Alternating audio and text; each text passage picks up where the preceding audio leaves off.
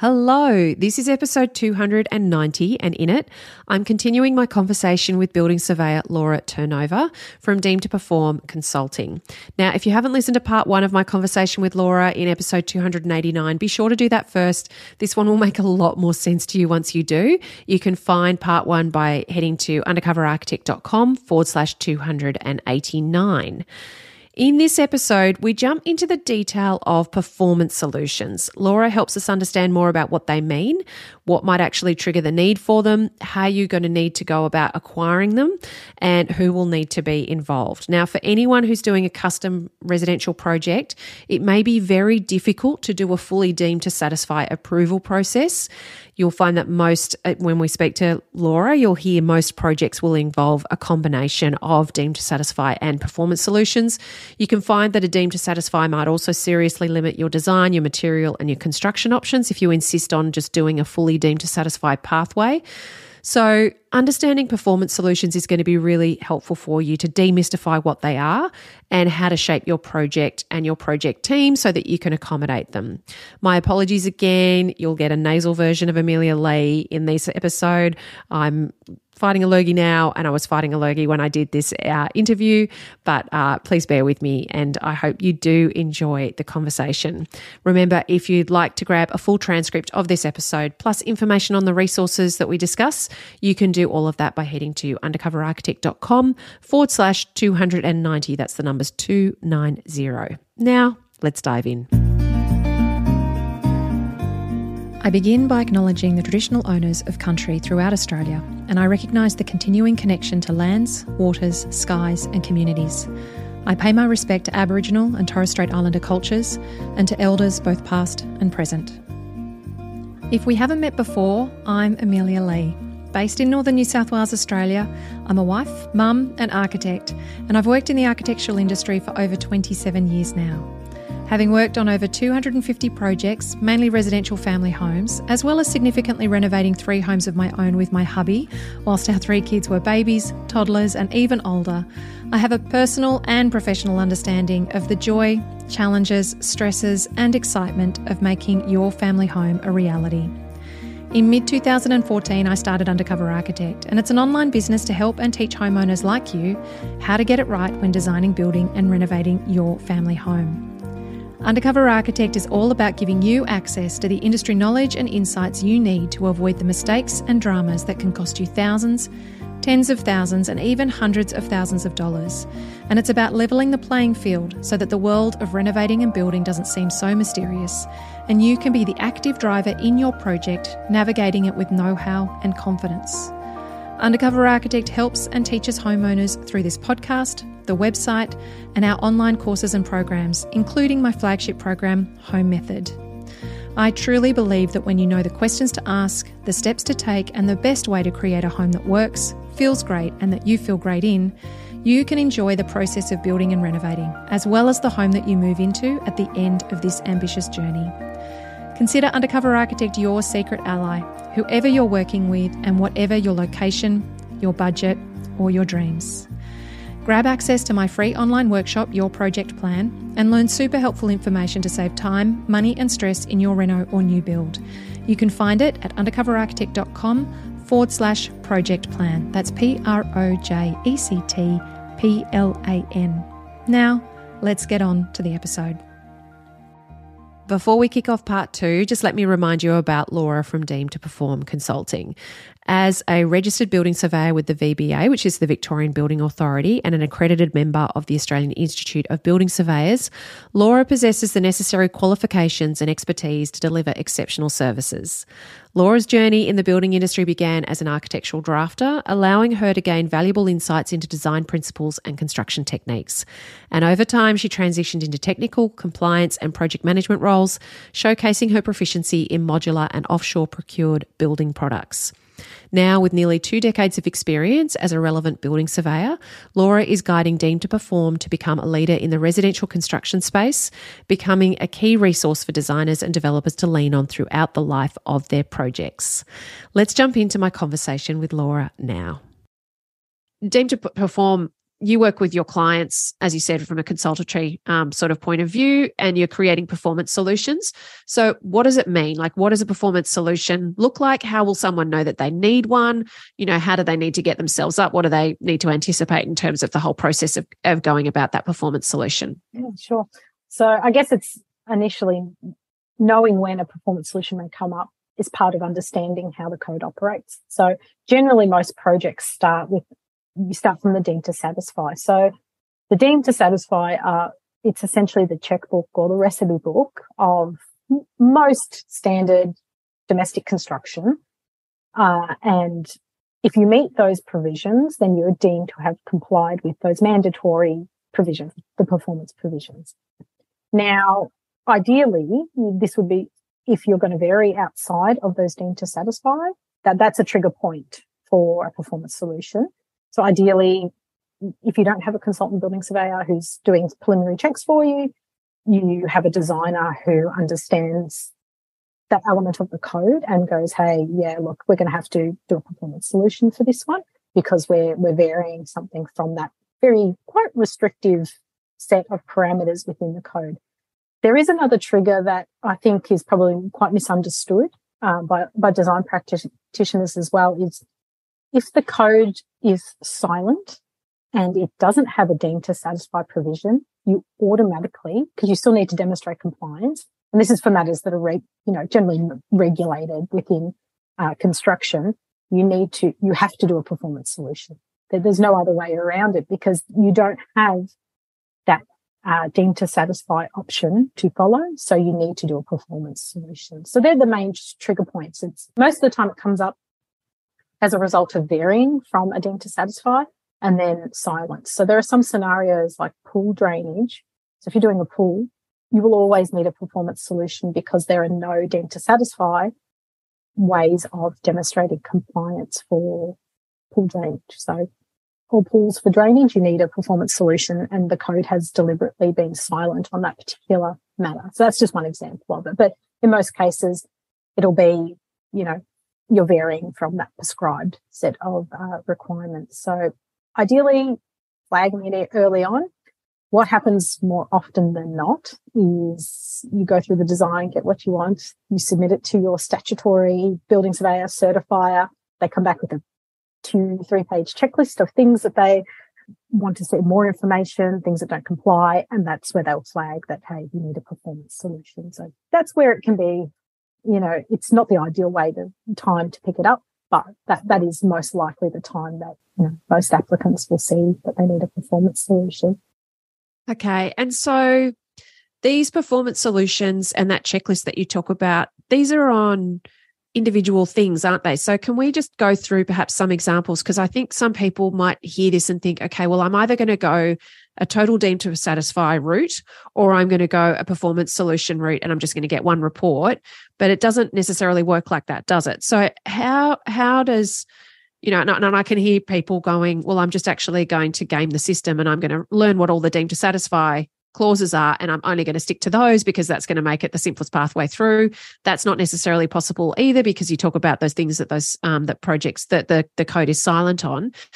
So, how, can you share some examples of performance solutions that you've been working with clients, particularly in custom residential renovations and new builds, so that people can start to understand and see what where this this might sort of step into their project? Yeah, so I think it's important that most projects will be a combination of deemed to satisfy and performance. We often, like I said before, we often start with deemed to satisfy, understand those. And look, some people will go about their projects and do, you know, predominant, you know, predominantly deemed to satisfy, you know, if they don't have a pool or if they, and if they're using deemed to satisfy cladding systems, then they can, you know, possibly do their whole project as deemed to satisfy. The concern or the, the issues that sometimes come up is you don't get the best use out of your site by doing that you, you'll get a design outcome that maybe isn't working for you. Whereas a performance solution offers you that flexibility to get the best out of your site and still have a compliant design. So it's a, it's a two stage process. It's much more heavily regulated than it ever was in the past. Uh, has to be done by someone who's not your re- relevant building, so your statutory certifier building surveyor. Uh, and it's you've got the first stage, which is a briefing stage, and that sets out well, what it is that you want to achieve, what performance provisions you have to adhere to. So it'll be, it's an, it's generally, it's an element of design. I'm yet to come across a, a building that is fully performance solution. You know, generally, you know, you, go with the deemed to satisfy start, starting point and then certain elements of design you do performance. So which of the performance provisions are applicable? Who are the stakeholders involved? So engineers, owners, designers, the relevant building surveyor just as a, as an authority, um, as a stakeholder as well. And how it is that you're going to demonstrate to your building surveyor that that what you're proposing complies with performance solutions. So you have to have a set of acceptance criteria and a methodology. So that's the first, so that's the first stage. It's a brief, it's a methodology. It's how are we going to do it? Not after it's already done. This is, this ha- is supposed to, I, I, highlight the word supposed to happen before all of it happens. Uh, and then once all the stakeholders have reviewed that, happy with it, then they sign, you know, they acknowledge that they're happy with it. And then you go to that next stage, which is really the, the detailed technical revisions, supporting information. If you've got any calculations, you know, verification methods that you're using, you then incorporate that into the report. So uh, there are a couple of things also just to flag on that. In some circumstances, uh, you're the statutory building surveyor may require a certification from whoever prepared that performance solution. So in Victoria, we call it a Building Regulation 126 Certificate of Compliance. And there's only certain practitioners who can do that. So building surveyors and engineers, those, those type of design, designers can't pro- provide them. There's actually prescribed people who do that. So just bear in mo- that in mind when you are preparing, you know, if you are going through a performance solution that you're, it's not a mandatory requirement for it to be certified but some building surveyors may request that. So the, the practitioner that you've got preparing it, you just need to be mindful. Again, I don't know about the other states how that all fits in, but in Victoria, that's it's an avenue that you just need to be mindful of. Also, there are some performance solutions, particularly with um, fire engineering matters as well, that they're regulated as to who can prepare that and who's an expert in that field. So yeah, look, depending on the matter and then who's preparing it, how it gets prepared and um, how it may be accepted on the other end from the statutory building surveyor, are just some important hold points when you're making that decision around performance. A couple are look, going through some domestic projects. Probably the most common performance solutions that I see is uh, varying the step down that you need to have from your slab.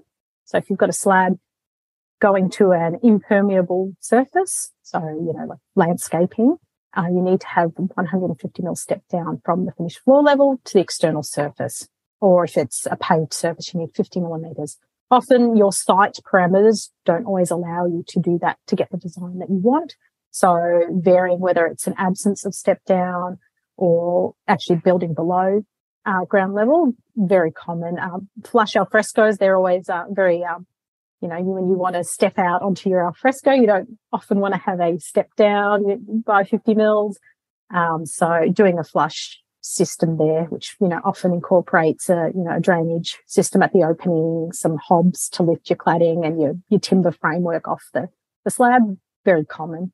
And probably the other more common uh, performance solution that I would see is for extensions. If you're on a house that has stumps, so you've got a subfloor system, and then you go and do a an extension that's on a slab, you've cut off a lot of the cross flow ventilation to that existing dwelling.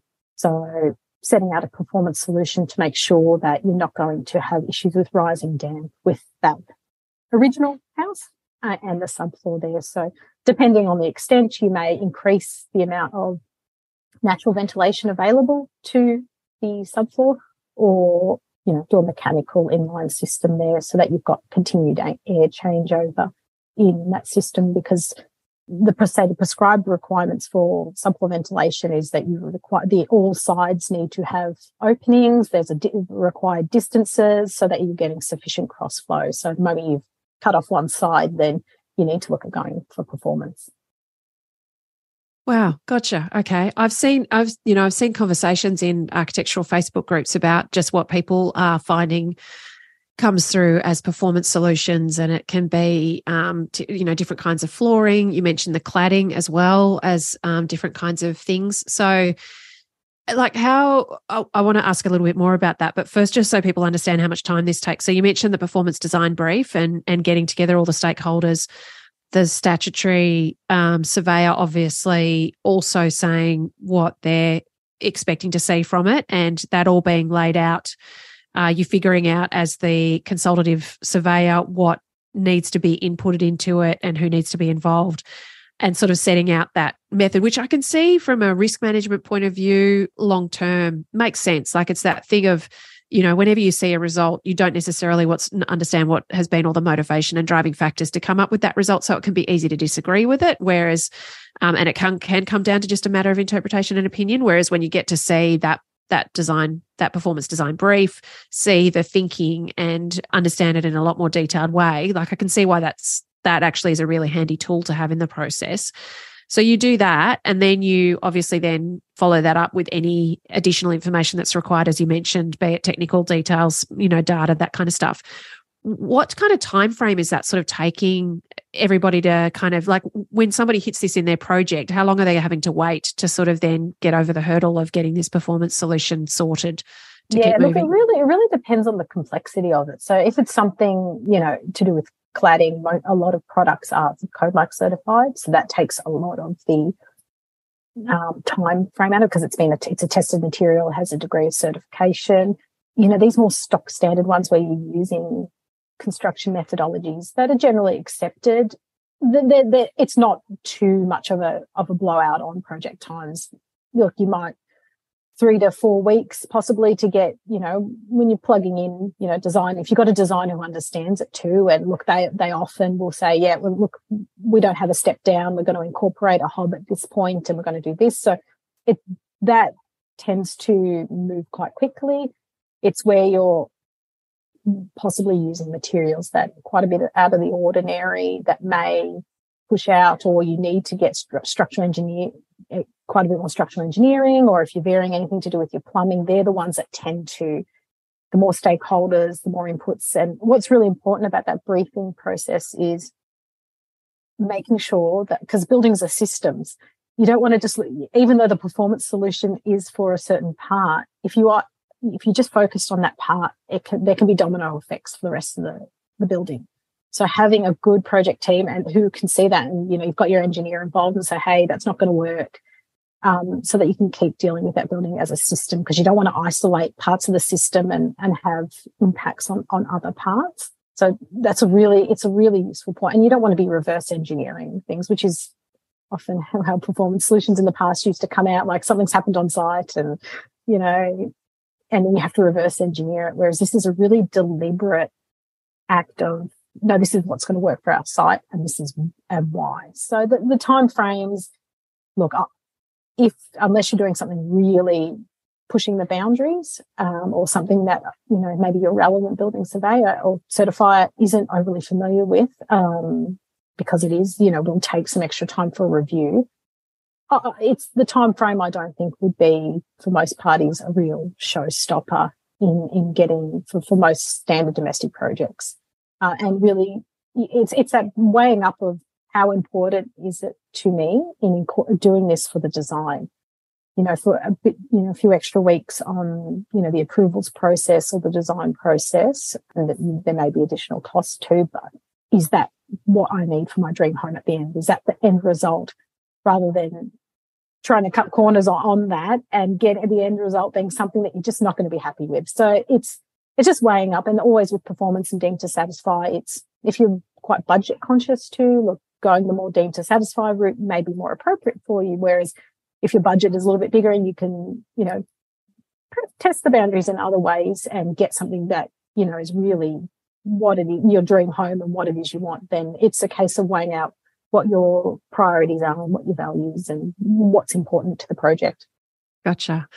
Well, I think like you've you've highlighted some stuff there in terms of I think homeowners thinking about how they navigate this for their project and you know you mentioned right up front the value of getting the consultative surveyor in during the design phase and you can see as you start to talk about these things and you unpack the fact that this isn't it's not a whole of project thing. It is literally that you will find that every project is a combination of of deemed to satisfy and performance solutions, and it's really about how much.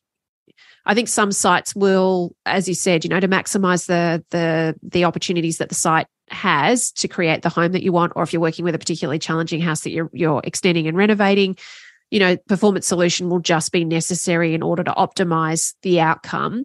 And then in other projects, it might be because you're particularly attached to a, a, specific functionality outcome or a design outcome or an aesthetic outcome or a material or product or that kind of thing. So how how do you recommend like I think of homeowners trying to budget for this and trying to kind of program time, you know, and schedule and think about the overall scope of the project and who they need to have on their team and how all that works.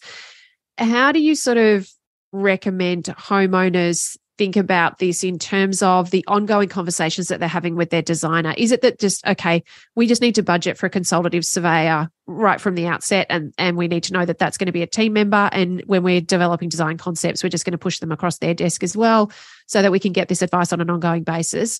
Or is there, uh, you know, other ways where their designer can be providing advice about well this may be performance in our in our experience this has been performance we could do this and it's deemed to satisfy. So they're juggling sort of what that might mean so that when they have to get the performance solution done down the track at the at the approval phase they've got budget allowed for the for the consultation fees at that point. What are your sort of how are you saying you know you're working with people and at yeah. best working? Look it, it really depends on the complexity of the project. Obviously, the more straightforward, the smaller the project, the more likely it is that designer can can manage most of that. A lot of it comes down to engaging a designer, I think, because the, the, designers are there from the start. And I think in, engaging a designer who can provide a degree of project management and someone who really under, not just understands great design, but also understands the codes and how they operate they're going to be the key. If you've got a simple project, getting a consultant building surveyor may not be appropriate or unless you're doing something quite innovative, even though it's a small project, quite innovative, may not be appropriate for your budget. So having that designer who, when, when you discuss with them, you know, I guess gauging, you know, word of mouth is always, I, I find the best way of uh, finding good consultants. Um, so if you've got a designer who really understands the codes, they'll be like, Hey, you're not getting your step downs or hey we're doing this. Then at that point early in the prelim design they can they can their red flags are up as to where it's going to be. Then get your consultant building surveyor involved to to work through a performance solution. So I, I think having a really good design practitioner involved early on and I think they're generally the ones who are best placed to, to do a degree of project management to to raise those red flags, point you in the right direction. You know, they often understand the terminology, but um, to give, I think the homeowners just having that knowledge prior to is really important. Just to say, okay, I know generally, you know, what it is and how we're dealing with and what it means to have a performance solution. Um, it's just catching the the really it comes down to the the complexity of the build and what, if you are doing something that's you know and large new home, you, you are planning on doing things a little bit differently from energy efficiency, materials, whatever it is. Um, I think getting a consultant, even if they're just doing the prelim assessment to high level to say, hey, this is going to be an issue, this is going to be an issue, then you can make some decisions with your designer early on.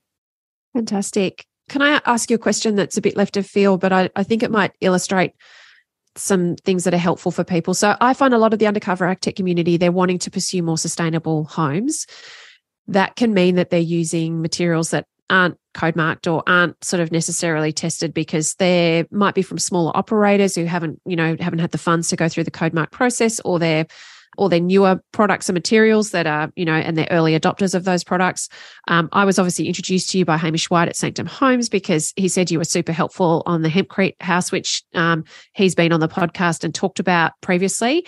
And so you know, for those homeowners that are pursuing those sustainable outcomes or even passive house outcomes and they're you know the new national construction code for example from what i understand it it obviously is now requiring vapor permeable membranes or pliable building membranes of particular classes in particular climate zones but the ventilated cavity is the thing that then triggers the verification method because it's not a deemed to satisfy as far as i'm aware in terms of that how are you seeing people who are chasing high performance buildings and and those kinds of materials like the hempcrete having to navigate this? And and you know what tips do you have for people that might be over and above what we've already talked about in terms of understanding what they're potentially going to need to set themselves up to understand as they navigate their project journey?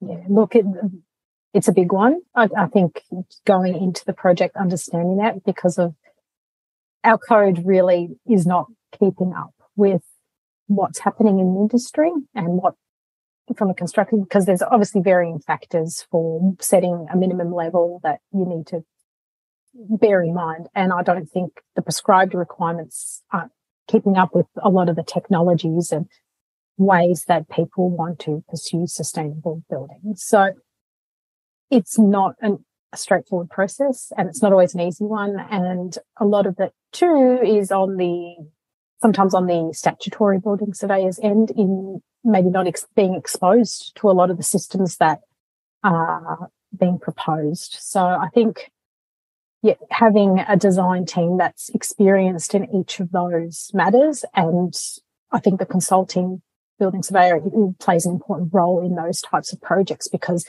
there's going to be various factors um, that are going to require performance solutions and liaising and um, advocating with your authority to be able to get to that next level because we just don't have in the code structures in place that really deal with those high performance buildings and the kind of systems that are required in order to get there. And that has a lot to do with building material. I think building materials are probably the, the biggest one. If they're not code certified, it really makes it quite difficult. And you may need to get specialists involved when it do, when you're dealing with facades and roofing systems.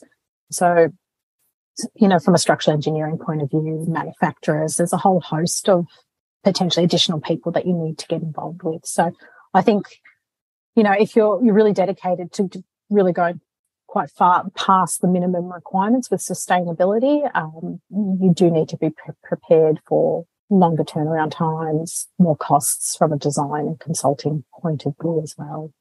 Yeah, it's fascinating, isn't it? I'm just grateful that the people who are pursuing high performance homes, both from a professional point of view and a personal point of view, are generally very, very passionate about it. And yeah. so they're willing to kind of step into the fray of of what it's going to take. But it is so hard. I do feel like a lot of like I feel like these building codes, we have been dragging this ball and chain with us those that are working on custom projects where people are wanting to improve what they do are seeing what's happening overseas are understanding that australia's climate isn't that different to lots of other locations are wanting to build homes that are more suitable to support our health and our well-being and that are durable and that you know can sustain themselves across the climatic regions and and extremes that we have and it's literally like you know this base minimum of the building codes which is then satisfying sort of this other part of the industry is is being and and you know is being dragged. And even to the point where the, these changes have been delayed and all of that kind of stuff. Like we we are really a long way behind many other parts of the world. And there's so many people desperately trying to help us avoid you know leaky building syndrome and the problems that we've got evidence of in other locations with similar climates to ours. And so it is, it's really, I, I, I'm, I'm very grateful for those, um, both in the profession and um, homeowners who are tackling this for the first time that just stay true to the course of what they want to do and and decide what their values are and and really persevere and and pull the right team together to make it happen. Absolutely, I I, I give massive kudos to those who who venture on those projects because I know how difficult and it's such an important you know building resilience, climate, all of that. They're they're massive issues, and we're just like you know even even this shift from six star to seven star Whole of Home has been such a massive like just to try and get people to adopt it um, when on the global scale, you know, uh, somewhere like Melbourne in Victoria, we have a relatively mild climate and to get our buildings performing better, like it's just, it's not in the, you know, sort of the predominant industry forefront. And look, it's becoming more and more because people are really understanding and having clients who are, you know, who are really pushing for it. I mean, the demand is becoming greater. So governments need to get involved more in, in really trying to support those who, who are pushing um, sustainability and res- building resilience and, and all of those things because it's, such an important issue, but it's bringing up the whole industry. I think is going to be really challenging, even though it's um, globally you know, I think we do fall short in our codes in in keeping up with with what's being done. But unfortunately, just it, it just takes more people being a bit louder about it, and you know, and then seeing like a you know the completed projects, and who doesn't want to not have energy bill, you know, like electricity and gas bills, and live in a home that's healthy to live in. Like it's all these really like common sense things that when you put it that way, you know, oh yeah, no, that is really nice and really good. and isn't falling apart in 10 years after you yeah, spent several hundred thousands of dollars on it? Yeah. Right. Or you're really suffering in, you know, relatively minor fluctuations in temperature. We're getting there, but yeah, it's look at those in the industry who are doing it, you know, we're becoming a little bit more uh, quite a tight knit community too and and pushing out and, you know, just chatting to people about it and getting involved with those projects. It's it's it's getting there. Yeah. And I think this is the thing is that people view these codes as almost like a hammer on the head of like, you must do this. And it feels like this oppressive kind of regulatory thing. But this has come about because the construction industry can be like the Wild West in certain sectors. Yeah, and it yeah, can be, exactly right. You know, we've seen so many, you know, we've seen fatalities from issues around how buildings have been put together. And we've seen lots of financial damage to people's individual, you know, personal finances uh, in terms of buildings not performing the, the, way that they need to. And so the government's using all it kind of has is at, at its at its you know fingertips at the moment, which are these regulatory codes to try and compel you know it knows that like we've, we've seen evidence of the fact that people don't do things just because it you know not there are lots of parts of the industry that won't do things just because they can and they it feels better. They have to be put into a position where it's it's required for compliance. And so it is it's a very blunt tool and a very blunt weapon against you know sort of creating uh, to, to help us create better homes but it's it is the tool that we've got and I think that from a risk management point of view, those I can see why those regulations are shifting the way that they are. And as you say, like most of the people I'm talking to, it's like it's in the right direction. It's still not enough.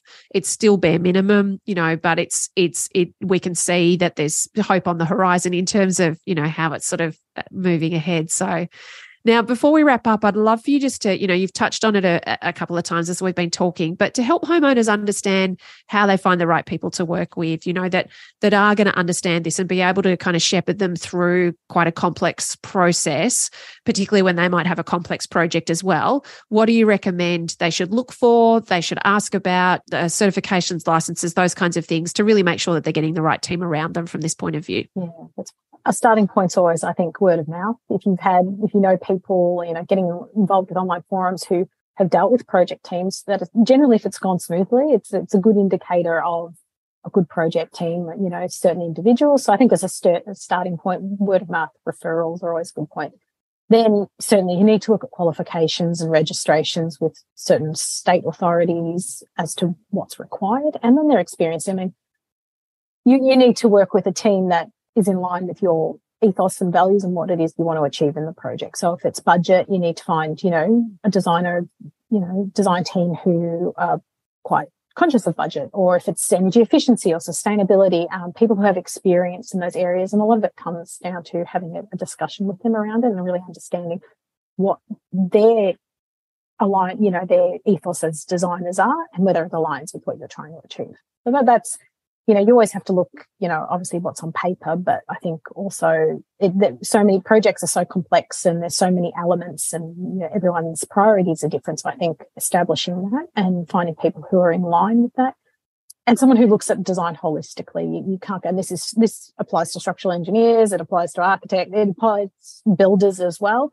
You know, a building is not parts, it's, it's a whole, it, it works as a system. So designers who understand that that applies to if you do get performance solutions, someone who under, understands that and they're not going to give you something that's just looking at one part, but then they're, you know, you've got domino effects in other parts of the building.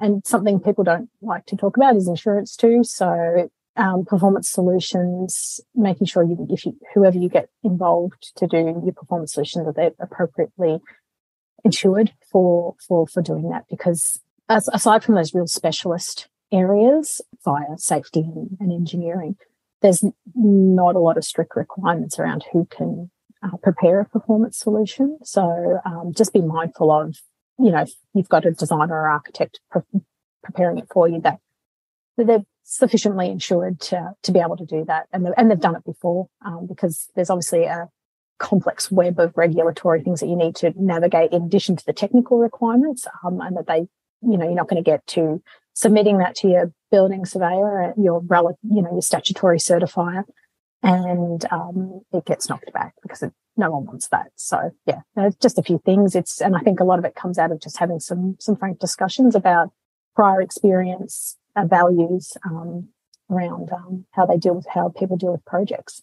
And often designers will have you know, engineers that they work quite closely with. So they tend to have a good web of people around them um, that share, that work well with them and, and share those values. And, you know, if they continue to work with it, often it means that projects are, are running quite well. So yeah, that's probably the best indicator if you're, you know, smooth, smooth project experience. Um, yeah. And then getting that, that team early on is, is probably the best way to initially handle it.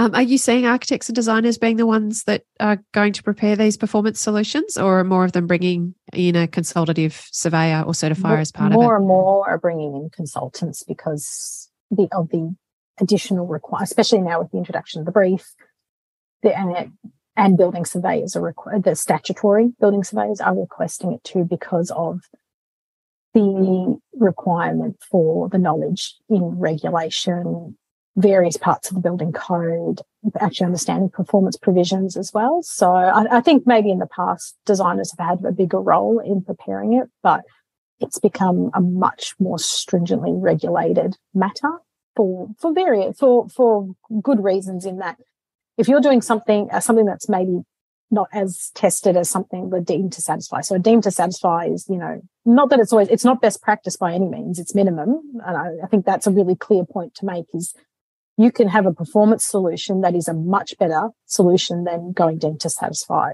by far. But I think, and so you're doing something that's potentially more innovative, untested, you need to have someone who understands the, the landscape there. So yeah, and so that's why it's more stringently regulated. That briefing process mimics what fire engineers do. They have a brief process. So getting that structure, it's, yeah, it's, it's something that certainly has gone more in the hands of consultants for for good reason. Yeah. I would think from a risk management point of view on the part of the architect or the designer, it makes sense to have a consultant do it as well because it's like i mean it's like when you submit a town planning application to have a town planner who actually understands how to write the language in accordance with the the planning legislation is much more straightforward and um, and much better for a risk management point of view the same thing with this process i think somebody who then knows how to actually identify all the clauses write in the similar language and understand how to kind of navigate those processes through. It's a lot for an architect or a designer to take on, I would think. So, and it's another person involved that understands the system. So it's not just a case of, you know, checking boxes to get it past the, you know, the, the certifier. It's really a case of building surveyors have different and, you know, other building consultants have different strengths to the designers and working together, you really just get a much better picture over what it is and how to deal with that particular matter rather than just leaving it to a single individual. So yeah, certainly from a risk management for from an approvals point of view, but also actually getting the best outcome to having another design um, with different skill with a different skill set is is really important. Fantastic. Now we've covered a lot. Is there anything that I haven't asked you about or that uh, you know you want to mention oh, we, before we, we finish up? For hours about this. no, look, I, I think from my point of view, I think we've hit most of it on the head. I think, you know, understanding the structure of, of compliance and how the BCA operates is really just your first port, port of call of understanding whether it is it's something that you, you need to do. Fantastic. Laura, thank you so much. It's just been so great. We've really dived into the detail, and I know that this content's going to be super helpful for those listening. So I really appreciate you taking the time to share your knowledge and your wisdom. We'll pop all of the links to find Deemed Perform in the resources. It's been really great to have you here and lovely to spend this time with you. Thanks so much for having me. It's been a pleasure. And that's it for part two of my conversation with Laura from Deemed to Perform Consulting and for my whole conversation with Laura. Now, When it comes to the content that I've been sharing so far about the National Construction Code updates, we have been talking about a lot of terminology rich information. So, you know, things like verification method, performance solution, and deemed to satisfy. And I, I know that like this can sound like a lot to the uninitiated. So I really do hope that my conversation with Laura across episode 289 and 290 has been super helpful to clarify these things for you and to give you a much better understanding of the people and the processes involved. My guest that's coming in our next episode is going to be so helpful for demystifying and translating more terminology for you. I'm really excited because in episode 291, you're going to meet Jesse Clarke from Pro Clima. And this is someone who has massive technical knowledge and industry regard as well. Jesse's really highly regarded in the industry when it comes to building science and high performance homes and what, you know, how they actually need to be built in order to manage moisture and temperature and be long lasting and healthy overall. So I am really, really excited about you hearing from Jesse. I'm so looking forward to be, him being on the podcast because I know his knowledge is going to be super helpful for you, whether you're building new or you're renovating, and frankly, wherever you're located. So this is is really one for all of the undercover architect community. I know that this conversation with Jesse is going to be super helpful. Now, a few reminders for you before I finish up. If you'd like a transcript of this episode, you can grab a free download of it with links as well by heading to undercoverarchitect.com forward slash 290. That's the numbers 290. And if you're a like minded industry professional who's located, located anywhere in the world and you help homeowners renovate or build their homes, uh, and you'd like to be able to work more closely with the Undercover Architect community members, then please check out the UA Army. It is free to join and you can find it by heading to undercoverarchitect.com forward slash army. And of course, if you'd like more structured help and guidance and you want to feel more confident and empowered as you learn the steps from start to finish of your project journey, and of course, how to create a home that you love living in, then my flagship program, Home Method, is definitely the place for you. In it, you'll join a community of amazing and super informed homeowners that are on a similar journey to you, and it's the only place that you can access my personalised support and guidance in your project as well. You can find out more about Home Method by heading to homemethod.com.au or to the Undercover Architect website. As always, thank you for tuning in and for letting me be your secret ally. Until next time, bye. Just a reminder all content on this podcast is provided by Undercover Architect for reference purposes and as general guidance. It does not take into account specific circumstances and should not be relied on in that way. You should seek independent verification or advice before relying on this content in any circumstances, including but not limited to circumstances where loss and damage may result. The views and opinions of any guests on the podcast are solely their own and may not reflect the views of Undercover Architect. Undercover Architect endeavours to publish content that is accurate at the time it is published, but does not accept responsibility for content that may or has become inaccurate over time.